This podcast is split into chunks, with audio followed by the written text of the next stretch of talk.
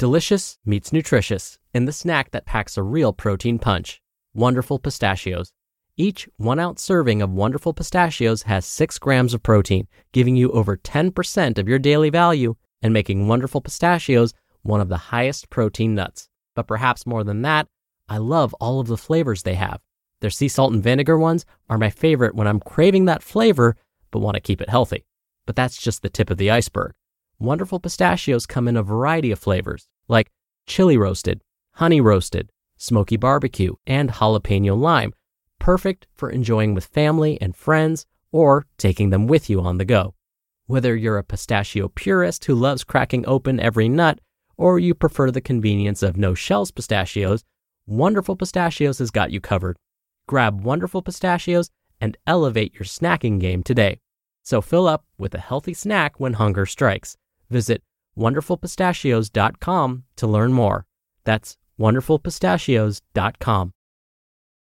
This is Optimal Health Daily, episode 2211 Train Your Brain to Keep It Young and Fit by Gary Small with lesmills.com. And I'm Dr. Neal Malik, reading you some of the most popular health and fitness blogs out there, with permission from the websites, of course, and always with a bit of my commentary at the end. And with that, let's get right to our next article and continue optimizing your life. Train Your Brain to Keep It Young and Fit by Gary Small with lesmills.com. We're all going to get older, so what can we do to protect our aging brain? The good news is that, as the MacArthur study of successful aging shows, genetics account for only part of what contributes to the risk of dementia, and much more of it is about environment. Most people don't realize how much control they have, but there are lifestyle choices we make every day that can either protect or harm our brain cells.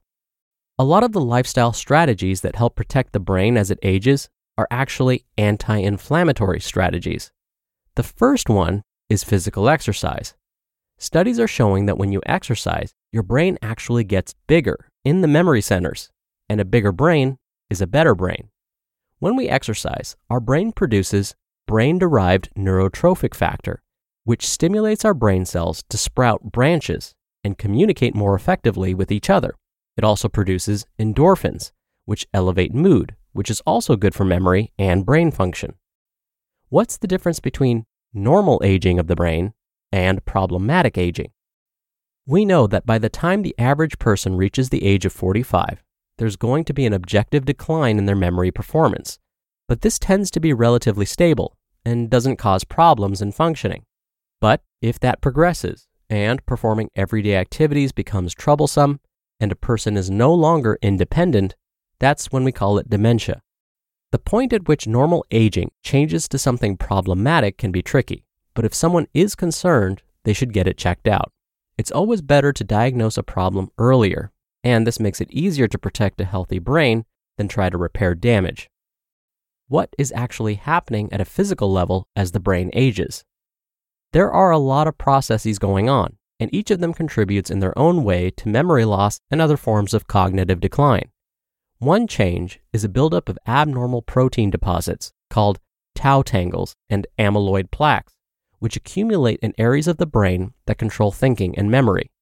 These proteins define Alzheimer's disease, the most common form of dementia. Our neurotransmitters, or the molecules that transmit information from one neuron to another, don't work as effectively as we age. Acetylcholine, for instance, has been found to be less available in an aging brain and the first medicines developed for treating Alzheimer's and dementia were those that boosted the availability of acetylcholine. That's just one example of neurotransmitter abnormalities that occur as we age. Another process that goes on is heightened inflammation. Inflammation is a normal physiological process in response to an infection, for example, or if we get injured. That's our inflammatory cells trying to repair damage. The problem with aging is that there is excess inflammation throughout the body and brain, and the cells used to fight infection start to attack healthy brain cells. Does what we eat affect the way we think? Midlife obesity increases the risk of late life dementia, so it's important to control our food portions.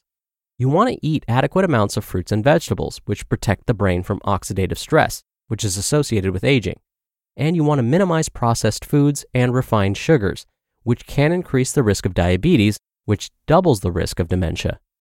Omega 3 fats, found in fish and nuts and certain seeds, are associated with better cognition as well as better mood.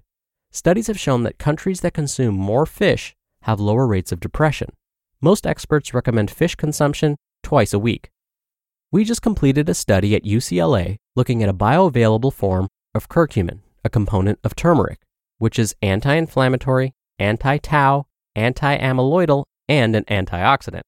And we found that it had a significant effect on memory in people with normal aging or mild cognitive impairment after 18 months, and it also improved mood. Interest in this area came from epidemiological studies which showed that older adults living in India have a lower rate of dementia when compared to those living in other countries. It's also been found that those living in Singapore who ate Indian food had better memory scores. It was a small study 40 adults between the ages of 50 and 90 years who had mild memory complaints, but we do plan to do a larger trial. Are supplements such as curcumin and omega 3 as good as the food they come from? The research is quite complex and sometimes doesn't answer the question in a clear way. I encourage people to consume these nutrients as part of a healthy diet. Take a supplement as insurance if you want to. One of the challenges with supplements is that they're not as well regulated as prescription drugs, so the ingredients they contain might not be easily absorbed and you might be wasting your money. You said that a good mood is good for the brain, so presumably a bad mood isn't? We know that chronic stress in animals is associated with smaller memory centers in the brain, and studies have shown that human volunteers injected with cortisol, a stress hormone, have temporary memory impairment. Other studies have shown that even 10 minutes of meditation a day, or doing Tai Chi or yoga, or relaxation exercises can improve memory and mood. There are apps now that you can download that have guided meditation, and people can listen to the app for 10 minutes a day and get some relief from their daily stress. Does mental stimulation help maintain cognitive capacity? Those who have a college education or are bilingual have a lower risk of dementia but mental stimulation from conversations, games, puzzles, and reading is also important. I tell people to train, not strain their brain. Find things that are fun and engaging, not too difficult because that will be stressful, and not too easy because that won't stimulate your neural circuits. Going back to the importance of physical exercise, how hard does it have to be? There's a lot of research on this, with mixed results. There are studies showing that if you walk briskly for 20 minutes a day, it will lower your risk of Alzheimer's disease. I like to do interval training, which in terms of brain and body metabolism gives you four times the efficiency of continuous training. So, I get on an air bike and I'll cycle really fast for 20 seconds, then let up for 10 seconds. Doing that, say, for five minutes might be equivalent to 20 minutes of continuous exercise. So, you don't have to be a triathlete but you have to feel a bit of exertion. I often say to people that the triple threat against Alzheimer's disease is taking a walk with a friend. You will get a cardiovascular workout if you have a conversation, that's a neural workout, and if your friend happens to be empathic, it will reduce your stress. You just listened to the post titled Train Your Brain to Keep It Young and Fit by Gary Small with lesmills.com. Dr. Neal here for my commentary. I want to go back to the idea of supplementing with turmeric. If you don't often consume this spice as an ingredient in the foods you eat, you can take it as a supplement. If you do take it as a supplement, here's what I would recommend. Oh, and I should say these recommendations are based on studies. First, be sure that you buy a version of turmeric that contains black pepper. It turns out that turmeric is better absorbed when it's combined with black pepper. Next, you could consider taking the supplement with a snack or a full meal, particularly a snack or meal that contains some fat or oil. This will also help with turmeric absorption. There are some studies that show that dairy might help with turmeric absorption. So, if that meal contains like yogurt or milk or something similar, that may help. As far as dosing is concerned, 500 milligrams in the morning and another 500 milligrams in the evening would be the maximum I would recommend. And always, always check with your healthcare provider before starting any supplement, turmeric or not. Turmeric, in fact, can interfere with some medications. It acts like a blood thinner. So, again, be careful before supplementing with it on your own. All right, that'll do it for today. I'll be back here tomorrow for our usual Friday Q&A, so stay tuned for that where your optimal life awaits.